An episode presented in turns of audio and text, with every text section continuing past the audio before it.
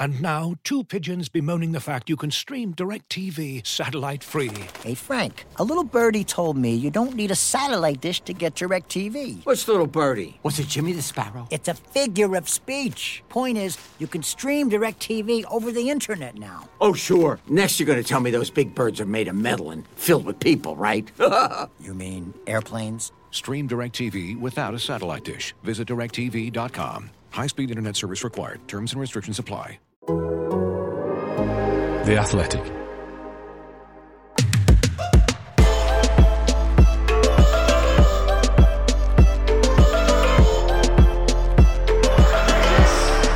Totally Football League show. End of term vibes today as the curtain comes down on the regular seasons in the Championship in League Two.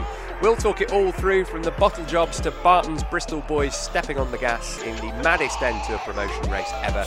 There's a hat tip to the Hatters and to Wycombe, who are heading back to Wembley. This is the Totally Football League show in association with Paddy Power. What an end to the regular season then, listener. Here to talk it all through with me, Matt Davis Adams, ah, Sam Parkin. Hello, Matt. Hello, Sam. Adrian Clark's back with us too. Hi, Clarky. Hello. Also back with us is Jobi McAnuff. Since we last spoke, nominated to become non-exec director of the FA and given an award. Um, I don't want to say it's totally down to your appearances on the Totally Football League show this season, but certainly can't have harmed your case. Yeah, I, have got to give you lot a little assist. I, I will say that. Um, obviously, the show carries a lot of weight in the football fraternity. So uh, yeah, really good couple of weeks. Uh, delighted with the EFL awards, the Tom Finney one, which is a nice one, and obviously uh, to to get nominated as it is at the moment. Still a few little protocols to go through before it's all formalised and I get an official start date. But exciting times and really looking forward to, to getting stuck into that role. Well done, Jobi. I think I voted for you in the local elections as well, mate. So it's been a busy few weeks for you. Keep up the good work, son. Important question, though, Jobi. D- does this mean you're going to get a blazer? Ah, listen, we've already had a chat about that. I'll, I'll go with my own style, I think, and uh, try and spice things up a little bit, Clarky. Good man, I like it. uh, Sam, Adrian, nice of you to contribute to that, but I mean, you need to step up your games a little bit, respectively. No awards, no new jobs. Come on, twenty. Don't start giving it that one when you, you you commend me on my Hall of Fame standing every time yeah. I see you, mate. I'm a Hall of Famer. All right, we'll, we'll, get to that later, maybe, uh, maybe not. We're going to start today, though, by looking back at what nobody's calling Match Day 46 in the Championship. You're listening to the Totally Football League Show, part of the Athletic Podcast Network. All right, so at 12.29, Sheffield United, Luton, Middlesbrough and Millwall were vying for the playoffs. Here's how the drama unfolded. Norwood swings in the cross, Gibbs White! It's that man again! White, when Sheffield United needed someone to deliver, has once again come up with the goods. Liverpool job by Nyland and Cornick's in behind and scores. What a gift for Luton Town from the Norwegian Ørjan Nyland. Inside for Berge, across goal, Stevens! It is a rout this day has ended well for Nathan Jones, who braces his close friend Paul Ince. And Nathan Jones has a playoff semi-final to look forward to. Well, a day that started with nervous tension in the air.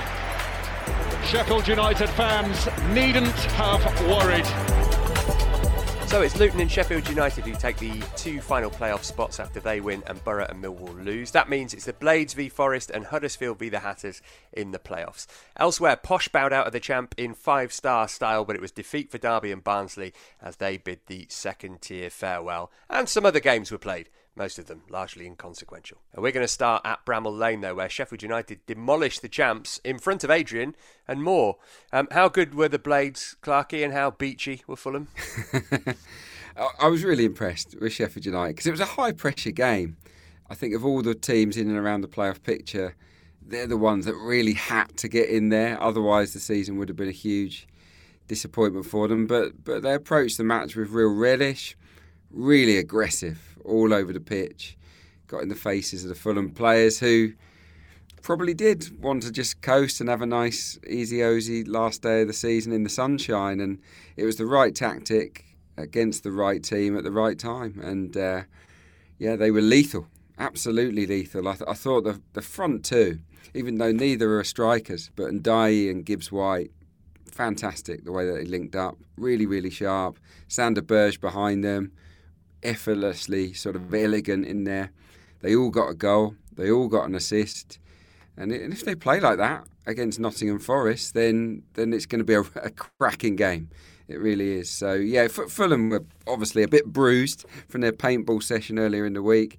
Maybe slightly hungover as well. I don't know, but um, but yeah, I'd, I'd, rather praise Sheffield United. They turned up on their biggest day of the season and, and, and fully deserved a four. Could have been six. Uh, Jobi, in terms of loan signings, Gibbs White's got to be up there with, with the best of the season, hasn't he? The, the influence he's had on that team, particularly of late, has been spectacular. Yeah, but even earlier in the season, Matt, I've got to say, when they were underperforming as a team, he still individually was certainly doing his job and, and contributing. He's come to the fore certainly of late. Clarky made a really good point about that front three, as it has been at times in recent weeks, particularly without Billy Sharp, which has been a, a big blow this season that he was having. There were questions about who's going to fill that void in terms of the goals. But again, you know, Ndiaye has really come to the fore with, with four and five now, seems to be in a rich vein of form and that confidence that comes from scoring goals. But yeah, you know, Sander Berge as well. But for me, the one who makes them tick and, and really gives them that extra dynamic in those attacking areas is, is Morgan Gibbs White. He's been absolutely fantastic.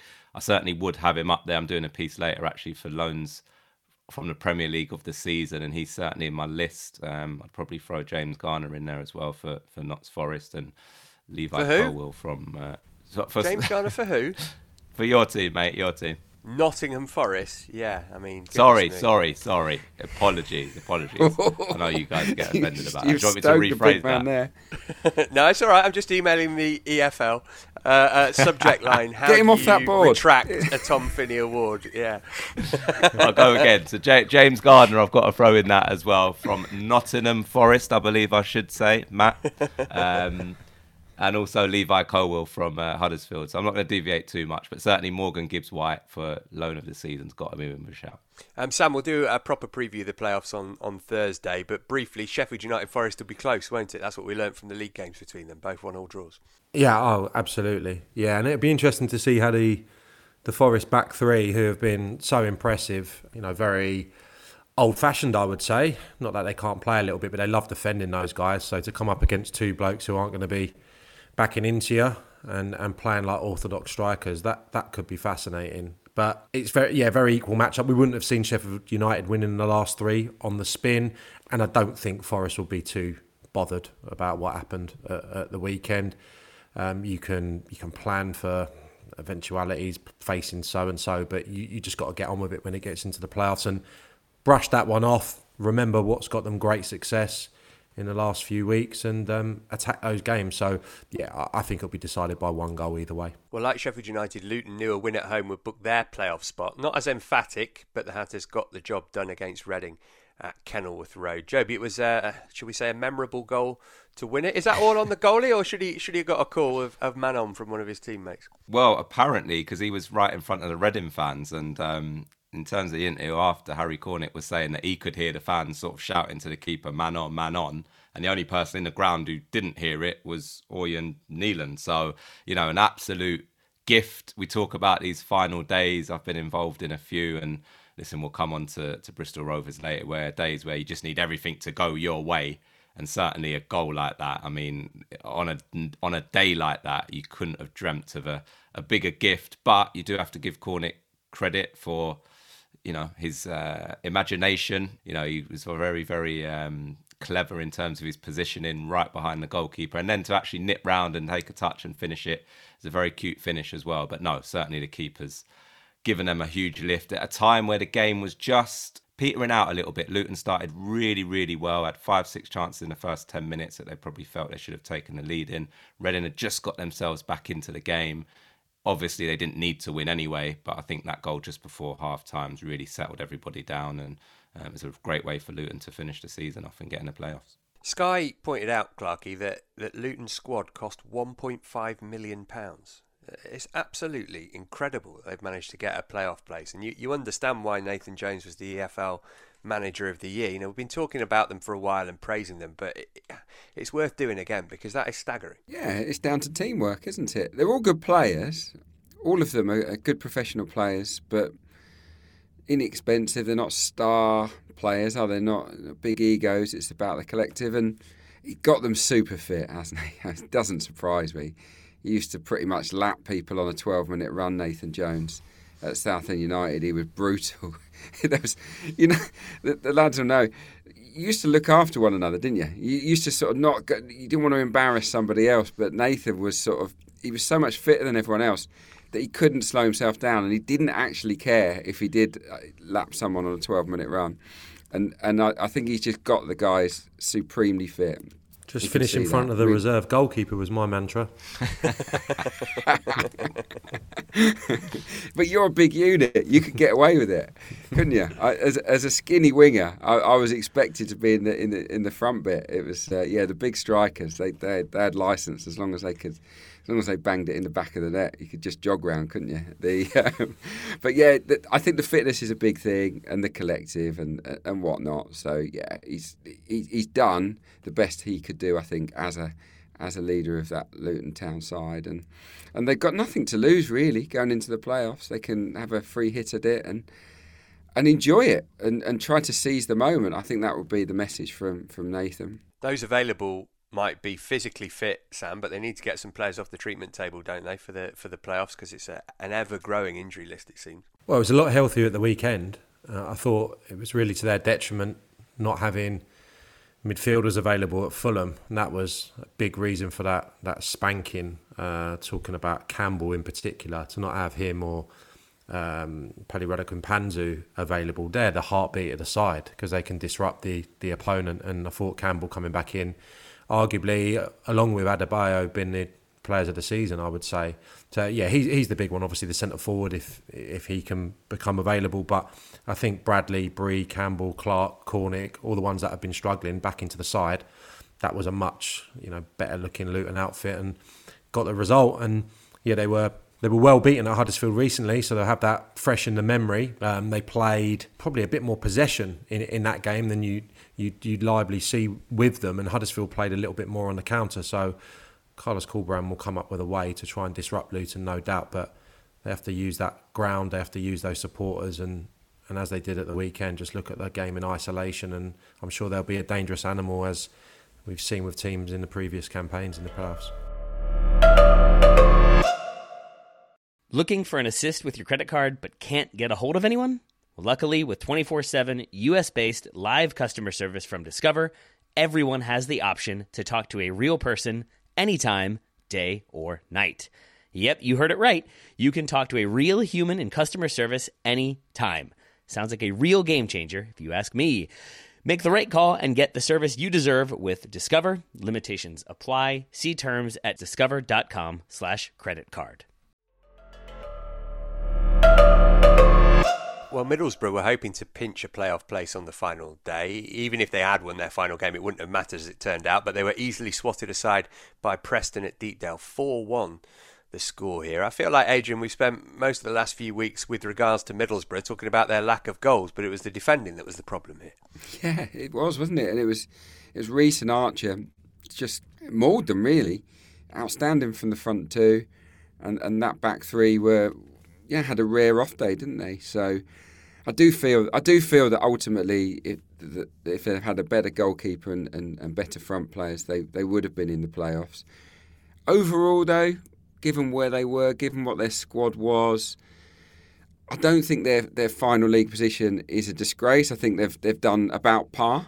I, I, that's exactly where I think Middlesbrough probably should have been this season. The issue, of course, is that Huddersfield and Luton are in there, and that that embarrasses them a little because they've got more more firepower. They've got deeper deeper squad than those two, and, and they missed out still. So yeah, they shouldn't feel as bad as West Brom should, but but the fact that, that Huddersfield and Luton are in there and Borough aren't, that that, that won't sit well. And and by all accounts, Chris Wilder's got the players in today for face to face meetings, and he, he briefed the press and he told them that to expect some news. So you know he, he's intending on being pretty brutal and ruthless with the with the squad rebuild. So yeah, watch this space. There'll be a lot of new players at Middlesbrough next season. And Sam, you'd expect them to be amongst the favourites to go up next term, wouldn't you? You know, take into account the, the teams who are going to come down and get the parachute money. But he's always backed his, his managers, hasn't he, Steve Gibson? So with somebody like Chris Wilder having a pre-season and, and then a full season in charge, they ought to be ought to be up there next time round. You would do, yeah, and yeah, especially if they keep Chris Wilder. I wouldn't imagine the speculation is going to completely go away about his future. He'll continue to be linked with jobs if they become available in the in the Premier League because of the, the track record he's got. But yeah, he he'd be vital and you know the the type of player that he's able to bring in to rebuild the squad. I think yeah, goals has, has clearly been the biggest issue. I think Sporar was the top goal scorer with with, with eight. Uh, sorry, top scoring striker. Matt Crook's got ten but they're going to have to improve in, in, in that regard because defensively, uh, I expect them to be fine under under Wilder, and I think recently they have been. But yeah, this result, this result's not too surprising given they won the two previous games. They did win them relatively comfortably, but they weren't particularly good. I didn't think, especially against Cardiff. So yeah, the the one the win wouldn't have got them in anyway. But yeah, not too surprised. You know, a game against a side who nothing to play for, bit of freedom and They've got some good attacking players, Preston. Nothing to play for for Preston, Jobi, but but actually feels like fairly important for them to finish with back-to-back wins because Ryan Lowe had a great start, didn't he? And then it kind of tailed off a bit, but but they can go into into pre-season with a bit of pep in their step. Yeah, absolutely. And uh, again, that last game when you haven't got anything to play for is important.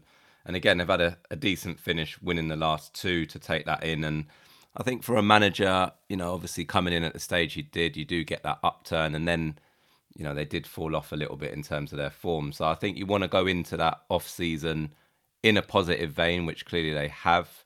Again, you know, Archer's been a real big, big player for them. You know, he's obviously going to go back to his parent club, so that might be a position they look to strengthen, um, certainly moving forward next year. And they are difficult games at times. Everyone says you want to play a team that is already on the beach, but what those teams haven't got is any pressure or real expectation or anything riding on the game. And if you let them get on top, suddenly players that even if haven't been in greatest form start thinking they're Maradona and, and Messi and, and, doing things that they probably wouldn't do if that pressure was on them. And they can be difficult games, you know. And I think that's exactly what happened. You know, score a worldie to start with, you know, then they concede an on go Borough. And, you know, again, if you're that team that hasn't got any pressure on you, you just start enjoying the day. And clearly, Preston enjoyed theirs, and I'm sure they'll be looking forward now to having a bit of a break, but getting back to it next year, and, and hopefully being one of those teams. We've already mentioned the Huddersfields and the Lutons, maybe have surpassed expectations, and certainly I think for for the playoffs next year, Preston would hope to be one of those teams that could be a similar story. Yeah, Millwall were hoping to do so too. Always outsiders. They need to win at Bournemouth and hope for favours. But it was the still celebrating Cherries who got the W at Dean Court as they waved bye bye to the Championship. So, Clark, it turns out you can win a football game drunk. you can, yeah. Yeah, they, they stayed nice and professional, didn't they? Um, well done, well done to them. So yeah, good good finish for Kiefer Moore as well into the season. So is he going to yeah. cut it in the Prem? Do you think? Uh, don't know. Let's let's wait and see. I mean, let's see how Bournemouth set up in the Premier League. We know, yeah, yeah, we know that, that Scott Parker can be quite pragmatic. How many touches are the, are the Bournemouth front players going to have, or or is he going to be more in the Eddie Howe mould and, and, and, look to attack teams in the top flight? Really interested to, to find out what happens. But yeah, the likes of Moore and Solanke will certainly not get as many chances. So um, yeah, it won't be as much fun for those two next season. But no, he's, he's, he's a he's a threat, isn't he? In the air, but also he's got a good touch and yeah, an, an, excellent awareness as we saw with that, that famous goal. So yeah, wish wish Bournemouth the best of luck. They've certainly got a lot of talent there, and they, they can keep things tight against strong opposition. We've seen that throughout the course of this season. So yeah, there won't be walkovers in the Premier League. To, you know, they won't roll over for anyone, but they're going to be around the bottom end, aren't they? I can't see them being um, above mid-table. Uh, Scott Parker won't get hundred million pounds, JB, like he did with Fulham when he took them up. But you'd imagine there'll be a bit of surgery on the squad, albeit they did spend pretty heavily in January. Yeah, they had a real good bash in terms of getting people in, whether that's obviously permanents and, and loans as well. Obviously, the likes of, of Nat Phillips coming in. Todd Cantwell as well. Talk of him maybe not signing permanently at the end of it. I'm not sure what his contract situation is uh, or what the agreements were, but certainly I would be looking at a bit of Premier League experience to come in. They've got some real good younger players. You know, Zemura's had an outstanding breakout season, as has Anthony down that left hand side. You know, Lloyd Kelly's a developing young centre half with massive, massive potential who I, I really like. So I just think, and I look around the team, they've got the real, you know, good, good players, talented players. Obviously, Dom Solanke as well as an amazing season, and we'd probably be speaking about him a lot more if Mitrovic hadn't done what he'd done. But I just look at the squad and feel they're missing a bit of real Premier League quality. And when you go up there, we had it when we went up with Reading. You know, we could have done with two or three. You know, week in week out, know what you're going to get. You know, seven, eight out of ten performers at that level, just to help the ones who haven't got that experience. So I think that's what Scott Parker be looking to do. Looked like Jed Wallace was saying goodbye to the Millwall fans, Sam. That, that's obviously a massive blow. We've spoken a lot about him this season. Is, is there maybe a sense that they've missed an opportunity here because they might have to add a few more players to replace him next season, and that's not going to be easy. It was it was always difficult for them to crack the playoffs, but you know there was a chance there this time.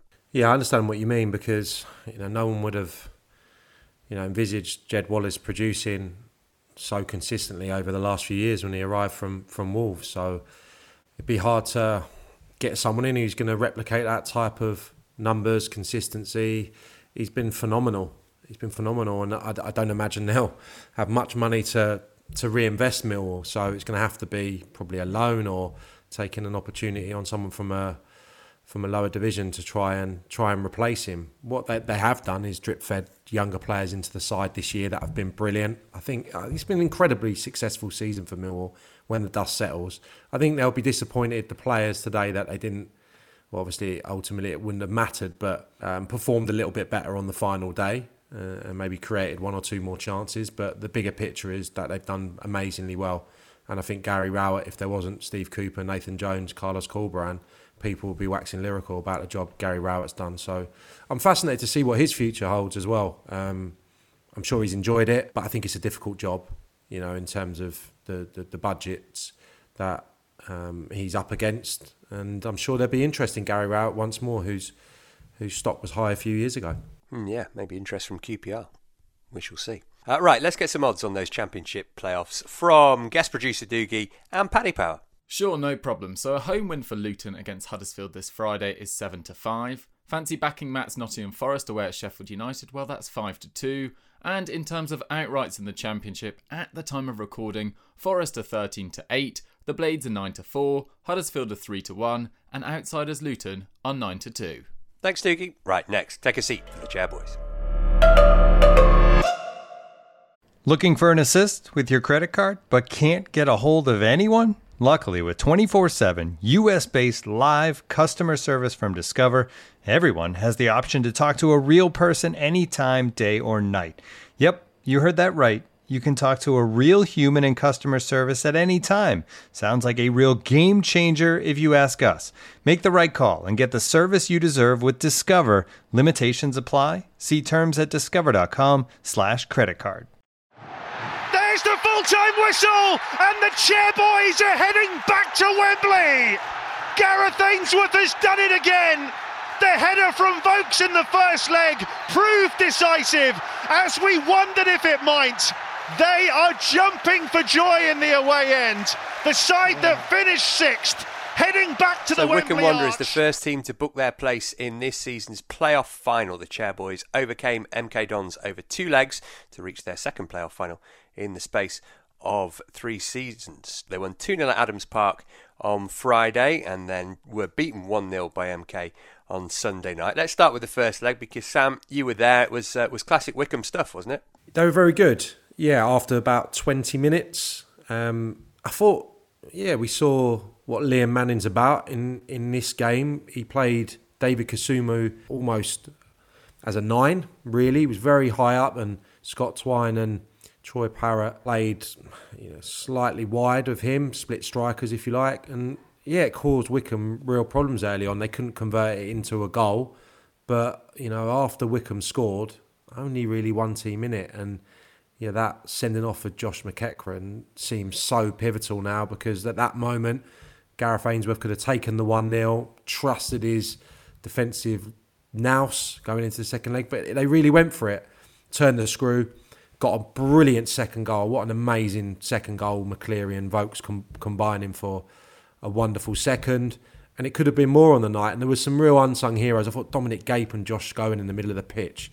Unsung heroes, those guys, and, and obviously defended their lead very well in the first leg. So, yeah, didn't really turn up, MK Dons, and, and obviously left themselves with all to do last night. Were you expecting, JB, that they would be able to turn it round in the in the second leg at Stadium MK? Um, I felt that second goal in the first leg was absolutely huge. I think when you're going into a second leg, and again, I remember going into one with Watford, we were 2 0 down against Hull, and you need to score that first goal, and then you know you feel like you're back in the game, but there's still a lot of work to do to go and overturn it completely.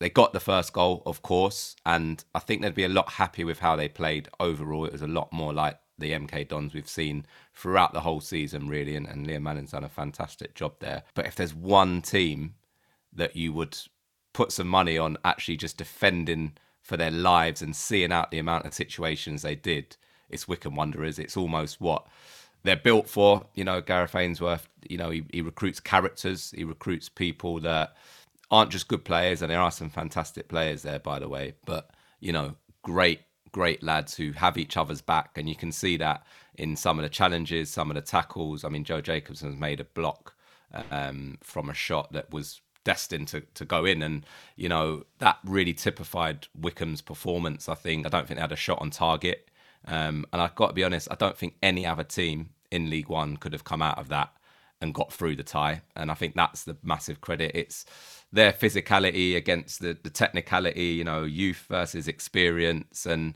in these games, you know, when there's so much on the line, so much pressure, you know, a lot of the times you see that experience come to the fore. And that's why I feel they are where they are. I, I spoke to Gareth a few weeks before the playoff shake up, and he was so confident in that group of players that they'd have the experience to get in.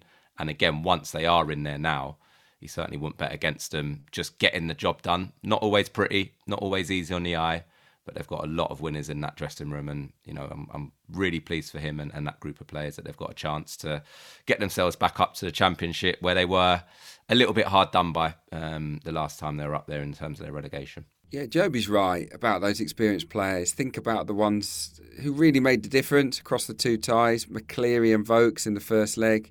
Sam's touched on it with that goal two vastly experienced players, two players that Gareth pushed the boat out to sign, really, um, no doubt about that. And then Stockdale in the second leg had a, had an outstanding match, some brilliant saves, and Joe Jacobson for me, obviously, friend of the pod, one of the corners of the season in the first leg, undefendable, and, and that tackle is, is one of the tackles of the season that Jobi just referenced. So, yeah, those those four were, were stellar, but but yeah, so too with the collective. And I, and I think Gape coming in, by the way, for Lewis Wing in recent weeks made a difference. Just gave solidified them a little bit, and it looked quite a good combination with him and him and Scowen. So yeah, Wycombe, whoever they get, which we don't know at the time of recording, they'll make it hard for their opponents at Wembley. Yes, it will either be Sheffield Wednesday or Sunderland. The second leg of that tonight as we record. Sunderland a goal up from the first leg. Uh, Sam, incredible atmosphere at the Stadium of Light. 43,000 people, the biggest attendance for any playoff game ever in English football. It's going to be sold out at Hillsborough tonight too. Uh, just just for the purposes of uh, potentially making you look daft on, on Thursday, what do you predict is going to happen tonight? uh, I will go for Sheffield Wednesday victory in extra time. How's that? Uh, okay, it was so what, amazing one atmosphere. on the night. I'm, I'm complimenting uh, producer Dougie here. Amazing atmosphere at the stadium. Like it didn't stop me from turning over to watch a documentary about a service station after about an hour. Because my goodness, it was turgid. It was a, oh, it was a, it was a terrible. Is that is that the Lake District one, the one in the Tebay? Lake District one? Yeah, yeah which is yeah probably even worse than the first half of that game, actually. so it was a toss of a coin. Um, but yeah, there's nothing between the two sides, is there? There's there's two two goals uh, essentially in terms of the the goal difference in, in the league. So I know they they spanked Sheffield Wednesday at the Stadium of Light, and the reverse fixture was three 0 but similar shapes, identical shapes really, and Barry Bannan couldn't affect the game in the in the first one. So I just think Sheffield Wednesday have been so good at home. You know, lost one in 18, I think it is. Just that Rotherham defeat that springs to mind. So yeah, they're fantastic in front of their home fans. So I think it being narrow again, and I think I think Sheffield Wednesday will score. So for that reason, I think it's going to go right down to the wire. What we don't want, Clarky, I guess, is for it to be decided on an error like the first leg was. Hutchinson looking to cover the ground, and Stewart's been into it. Is this the moment?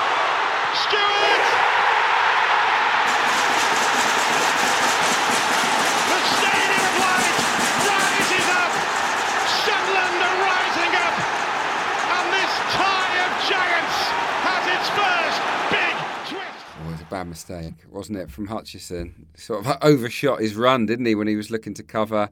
You just got to whack it out, haven't you? And yeah, he, he, he got it all wrong, and Ross Stewart punished him. But yeah, Sheffield Wednesday, I thought were disappointing, weren't they? Up until the final half an hour. I think the tactical battle was won by Alex Neil. But what I will say is that they hung in there and they didn't didn't concede the second. And and to Darren Moore's credit, he found a way to tweak things himself. I think he pushed Hutchinson into the midfield and it freed up Bannan, And Bannan started to influence things towards the end of the match. And and and yeah, I I, thought at the final whistle.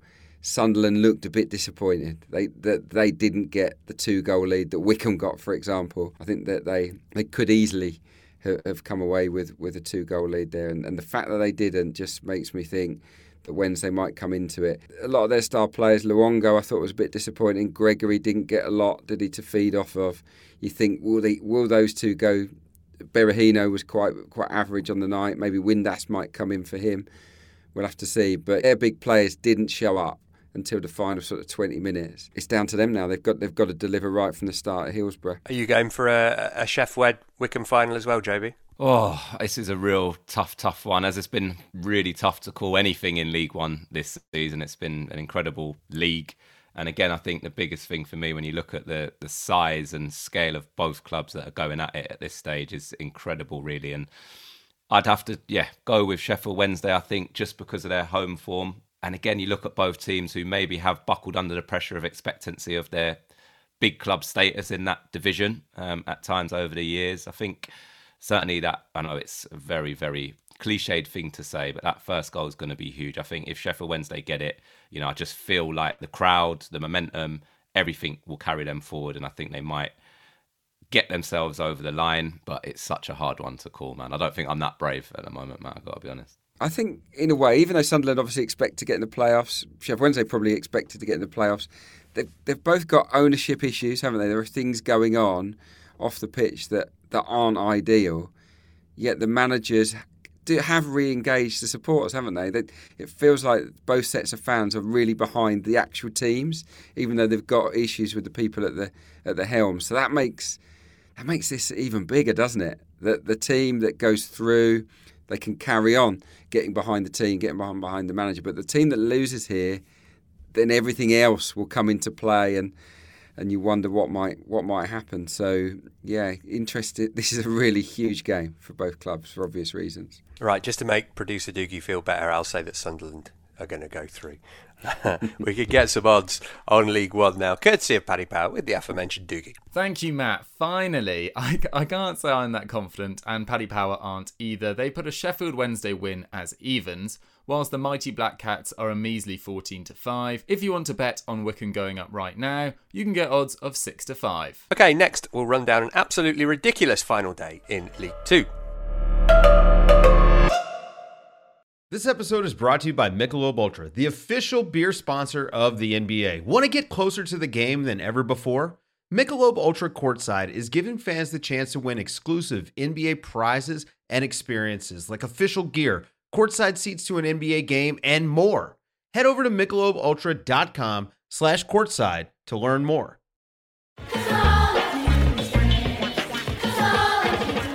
It's a super pass. Are they in again? Yes, they are! Yet again, Forest Green Rovers have come back. The playoffs are short for Mansfield.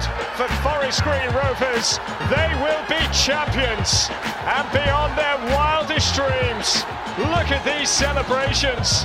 Congratulations to Rob Edwards, the players, his staff, for this extraordinary achievement. It feels great. To get the promotion sealed a couple of weeks ago was, was fantastic, but now to, to be crowned champions is special. Four teams out of 92 at the beginning of the season can can be champions, and, and to be one of those four teams is, is, is brilliant. Plenty of Bristol Rovers shirts in the middle, there's the header! Elliot Anderson! Unbelievable! 7 0, and maybe, just maybe, it's the one that takes them into the third tier. So Bristol Rovers secure the most incredible of promotions. Forest Green Rovers are the champs. Northampton, Mansfield, and Port Vale have to settle for the playoffs, while Swindon thrilled to be in them as Sutton and Tranmere miss out. And Keith Hill says he wants to stay at Scunthorpe in the National League, but blasted what he called the terrible culture at the club, adding, "I want to be here, but I will not accept what I've had to deal with for the last six months. I will not accept the standards I've been presented." Uh, Jobi said something similar to producer Doogie off air. Uh, normally, we'd start with the team who won the league on the final day, but given what Bristol Rovers did, we'll have to kick off with them. They began the day fourth, level on points with Northampton, but behind them on goal difference. It meant they had to win by five goals more than the Cobblers in order to take the final automatic promotion place and they only went and did it. Uh, it looks, Sam, as though it was all over when Northampton went a goal up at Barrow after five minutes. But I mean, that own goal from Oliver Lobley sort of summed up Scunthorpe's season, didn't it? And then they just capitulated from that point. It did a bit, and I know we were going to come on to this uh, topic, but I remember going to Millwall final game of the season when I think they had to win to be promoted, and I was at Oldham and we lost 5 0. And I think when yeah, the team at home gets ahead of steam when they've got something to play for. You can go under, especially when you've got nothing to play for, and the season's been so catastrophic in the case of Scunthorpe. So I can understand it really. The performance being so woeful, it's not going to sit well with the, the Northampton, Northampton supporters. Clearly, because there's a lot of young lads in that team now, but they haven't broken any rules essentially. So they're just going to have to swallow that and dust themselves down and get on with the playoffs. But for Bristol Rovers, the end of the season has been unbelievable. I think Clarkey spoke on the Rochdale victory on, on last week's pod. How massive was that recovery now in, in the face of this? So now they, they've been brilliant um, and, and credit Joey Barton for you know what was a bit of a slow burner this season. But once the, the players got to grips with how he wanted them to play and he was able to bed in a few low knees. They, they, they've been tremendous, and I'm sure they'll get the back into probably go and be competitive next season. But it looked like some day, and it looked like the lads enjoyed themselves. Aaron Collins, in particular, who uh, was up on a traffic light. Um, poor attempt at down in the can, though. He actually poured half of it over his head which used to be my go-to. Uh, we'll get to the the shenanigans shortly, but Jobi, we ought to give Bristol Rovers a bit more praise because I mean, first time all season they've been in the top three. They were 16th in December. It's an incredible turnaround. Yeah, unbelievable. I think probably that sums up the belief we've spoken about the run that they've been on. You know, and when you do go on a run like that, impossible things become possible. You know, I think if anyone had said, as you say, in December when they were 16th, that they would have got automatic promotion, you know, they would have got laughed out the building really. And I think Joey Barton's spoken about his own position and himself feeling under threat, you know, in terms of getting the sack at certain points, you know, particularly earlier on. But when you do go on these runs, and again, even coming into the game, you know, we have to remember Northampton went and won 3 1. You know, they had a plus five goal advantage before the day. So it wasn't as though they've gone and lost and, you know, you then just have to go and look after yourselves, you know, and even at half time, you know, it was only 2 0. They still needed to go and get, you know, the five goals in the second half. But that sort of feeling that we are going to do it, that we can do it, just gets stronger and stronger and stronger. And obviously, as the afternoon went on, you know, they just were relentless, kept going, you know, and I think. Listen, it would have been very easy, and I know Scunthorpe were done and dusted for the season and had a very young team out. But you know, seven 0 you know, I think it's the only the second time they've ever done that in their league history. So that just shows, you know, what a massive um, achievement. Not just Saturday was, but for them to get where they are now, um, and everybody at that football club deserves, you know, huge credit. The owners as well, because it would have been very easy, I think, to make that decision. You know, press that panic button, as we see so often up and down the leagues uh, when things aren't going well. But they stuck to their guns, and you know, he's ended up delivering automatic promotion. What about Northampton then, Clarky? The Guardian reporting that they'll lodge a complaint to the FA regarding Scunthorpe's team selection. They started with seven teenagers, albeit they only made three changes from the previous game. EFL guidance states that from the fourth Thursday in March, any team sheet for a league game should include at least 10 outfield players who featured on the team sheet for the previous league game, and that was the case here. They've also got beef with the fact that there was a 20 minute delay to the Bristol Rovers game because of the pitch invasion. It's one of them, isn't it? You can see why they're angry, but at the same time, nothing's going to happen because of this, is it? Aren't you better just focusing your energy on the playoffs rather than this likely fruitless appeal? Yeah, what's it going to achieve? Really? I, I just think you've got to park it and move on. You have to be annoyed, but be annoyed internally to yourself and, and, and then just forget about it. They, there's nothing they can do. Scunthorpe didn't break the rules, and Scunthorpe, I think, were always going to get beaten in this game. They were always going to get beaten quite heavily. And I think I'm not surprised that, that Bristol Rovers won 7 0, not because of the team that Scunthorpe put out, but because Bristol Rovers had unbelievable momentum, and Joey Barton had that team expecting to win by six or seven. And, and, and that that is the bottom line. I think Northampton they can feel sorry for themselves if they like, but but that that won't help them. They've, they've just got to forget it now to some degree and, and move on and, and get themselves ready for a really hard playoff run because Mansfield's a tough draw. We know that, especially the first leg being away.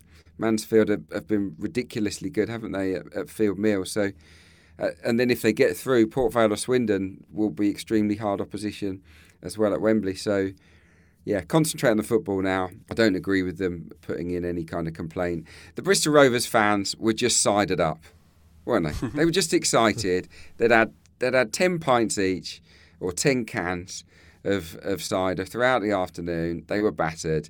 It wasn't a deliberate ploy to get the game held up by 20 minutes to give them an advantage. They were just out of their heads. And and yeah, it's it's a bit of a mess, but yeah, in the same breath, I think if you can't enjoy your team producing what they did, then you know, yeah, what's the point? Uh, before we get on to Mansfield and FGR, briefly, Sam, Northampton are, are lodging a complaint. You ever lodged anything that wasn't a complaint? I think I probably lodged a key in um, in a lock, and it's not been able to turn. Is that a lodge?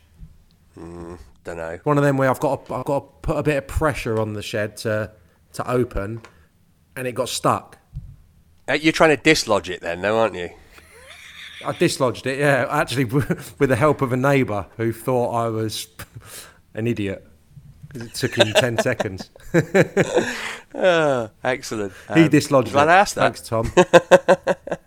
well done, Tom. Mansfield lodged themselves in the playoff places. They had a chance of finishing third at the start of the day. They ended it in seventh. Uh, that's the final playoff spot after a 2 2 draw against Forest Green Rovers. That was enough to see Rovers crowned champions after Exeter lost at home to Port Vale, who themselves finish fifth. Uh, let's start with a word, Adrian, on FGR because you know we've been speaking in recent weeks slightly negatively about them. I think because they they were threatening to stumble over the line, but over the course of the season, they're worthy champs. Oh, definitely, yeah, worthy champions. Um, outstanding campaign under Robert. But there's not much more to be said, but. But I like the way that they, they got this result because they came from behind, didn't they? Not once, but twice. Showed real character. The manager made a substitution. Josh March, wasn't it, who came on in the second half? I think a lot of the fans hadn't even realised he was on the pitch when he, he scored. I think with his first touch, 90 seconds after after entering the fray. So, so yeah, good finish for Rob Edwards. He deserved that, I think. And uh, the the only disappointment is that the EFL didn't have a helicopter at the ready. I mean, come on, you got to have the trophy on the day. I've seen it. I've, they've got the trophy now. They're in their going out gear at the, at, you know, I don't know where it was at the local town hall or whatever. It's not the same, is it? Should have had a chopper on standby. They could have got it there, I think, within half an hour. Poor. That's where would it have been stationed, Clarky? Sorry. Where would it Where would it have been hovering while the games were playing on? I want. You, geography here. okay, Mansfield. I think you'd have it hovering somewhere, somewhere. You're going to go for an airfield here. My knowledge of airfields How's is your poor. airfield I would, knowledge? I would say somewhere around Kidderminster is is where it should have been. Should have been in between the two grounds at some kind of airfield. Um, round there, uh, in the Malvern Hills potentially, around that, that kind of that kind of manner. right answer. And they could have got to either or in 20 minutes. There you go. Poor. All right, I was going to say RAF Wittering, but fine. Um, I fancy Mansfield for the playoffs, Jobi. What about you? I wouldn't agree with you on that, Matt. I've got to be honest. I think that for me, it's about again form, momentum. You know, coming into these playoffs, I think Northampton that'll be a big blow. We've already spoken about them looking at other reasons, and I'm not going to say excuses, but factors as to maybe why they didn't finish where they did. Um, and again, when you've been in that position to to get in that automatic spot and you do fall back in, it can take a lot to get over, particularly in the scenario that we saw at the weekend. I just got a funny feeling for Swindon. I just think that you know they've got players that can hurt you, particularly you know the attacking players, midfield. You know Jack Payne's been really good. Johnny Williams again, players that have been there, done it. Obviously Harry McKirdy, the enigma that is uh, Harry McKirdy again there just seems a real feeling around that football club that they can do something special, and it will be something special given where they were at the start of this season. And I certainly think that there's just something going on there that I think will be really difficult for the other teams to to overcome. Really, so I'm going to stick my neck out and go for uh, Swindon Town. Swindon Town Hall of Famer Sam Parkin, uh, the team of which you are in the Hall of Fame of. 3 0 win for them at Walsall on Saturday. You feeling as confident as Jobi? I'm never optimistic when um, it's got. Uh, That's a no. That's a no. no, no, no. He's no, trying I to find his caveats, isn't he? Yeah, yeah. I agree with everything you say, Jobi, and you're right. But I mean, the the real togetherness with the supporters has only really come in this last four. There were still question marks a little bit prior to this brilliant winning run uh, about their the style of football, and, uh, and after a defeat against Leyton Orient, the fans thought it was done, and they thought, have we underachieved with this group of players? So there there is real momentum now. I, think there's a great togetherness with these these players. I think they're they're quite a youthful bunch. They seem to really enjoy each other's company off the pitch. They've been doing little bits on social media, and there's a there's a lack of fear there, which is evident to me. McKirdy was trying to usher the fans off the pitch the other day. Pitch invasion, get off the pitch. We've still got three more games to go, and I think there is that that belief and that carefree attitude, which he obviously exudes in abundance. McKirdy, so. I think they've got the, the team to do it. I'm just um, I'm set up for a, for a for a fall really because uh, obviously I'm uh, invested in their in their success. So I hope they can do it. I think this first game against Port Vale though, both teams have been amazing away from home, and I wouldn't be surprised if this continues because Swindon's struggles have come at the county ground. I would not be surprised at all if Port Vale drew one at Swindon and then Swindon went up to uh, the Potteries and put on another away day show. Yeah, I, I kind of agree actually. Port Vale are a really good counter-attacking side. They, they they they pinch a lot of goals and chances from turnovers, and, and Swindon will have a lot of the ball. We know that, and they've got to look after it in the right areas. Otherwise, Port Vale might might steal in. But I was looking at some of the stats around Swindon. Sixty open play goals this season. That's six more than anyone else in League Two. 41 more open play shots than any other team in League Two. And then I looked at the set pieces. Terrible at both ends of the pitch. They've, they've scored the, scored the third fewest and they've conceded the third most. So it's on these sort of fine margins, isn't it? I think as a footballing team, and obviously as a goal threat, they're up there. They're as good as Forest Green, better.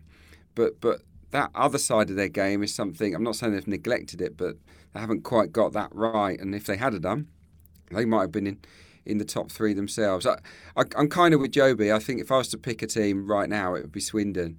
But maybe that's just me thinking of them getting to Wembley, being on that big pitch, making it feel massive, for whoever they come up against, um, which I think they would. So yeah, we'll see, we'll see. But I think these are four pretty evenly matched teams, if I'm honest, although stylistically different. Well, that's what we think. What do Paddy Power think? Doogie can give us the odds on the League Two playoff ties. So Mansfield Town are 11 to 10 to beat Northampton at home. The reverse is 12 to 5. Swindon's odds are 23 to 20 to seal their place in the final, whilst you can bet on Port Vale at 11 to 5. Thanks, Doogie. You can find out these odds and more at paddypower.com. All the Paddy Power app prices are accurate at the time of recording. It's over 18s only. T's and C's apply. And when the fun stops, stop. Right, that's just about it for today. Before we go, though, I wanted to get some last game of the season stories from the boys. Uh, particularly, I'm looking at dead rubbers. You know, well, what's happened? What's the gaffer said to you? What, what's the craziness that goes on? What's the best story that you've got from the final day of the season? Um, Adrian, you can go first. Not a lot. I've got to be honest. I'm, I'm, I'm hoping that the other two can bail me out here. I can't remember to any crazy. I can't remember too much craziness. The, the one the one match that I really remember on the last day, it was a dead rubber for us. We stopped Cheltenham getting into the playoffs by beating them on the last day. And it was my last game as a professional. And, and I didn't know that that was going to be the case at the time. I knew it was going to be my last for Southend, even though I got the letter through the post about a week later from the manager who didn't didn't have the balls to say it to my face. Um, but I knew knew what was coming. But to his credit, he put me on for the last 15 minutes, and I swear I had one of the best 15 minutes I've ever had in my career. I played a yeah 60 yard pass through ball. Um, that yeah that I hadn't produced in years, and uh, and I remember Nathan Jones scoring a, a, worldie of a solo goal in the 90th minute just to kill off Cheltenham's dream, and, and we were all out that night. For me, the last day of the season, if it was a dead rubber, it was all about saving face. Make sure you play well enough that you can go out in town afterwards and, and show your face. That was that was really the the, side, the kind of objective um, in my career. Fair. Uh, Jobi, was it the same for you? Have you got any last day stories? I've got one. It wasn't a dead rubber though. It was we were at Watford. We needed a point to get in the playoffs. We played Blackpool, who needed a point to stay up.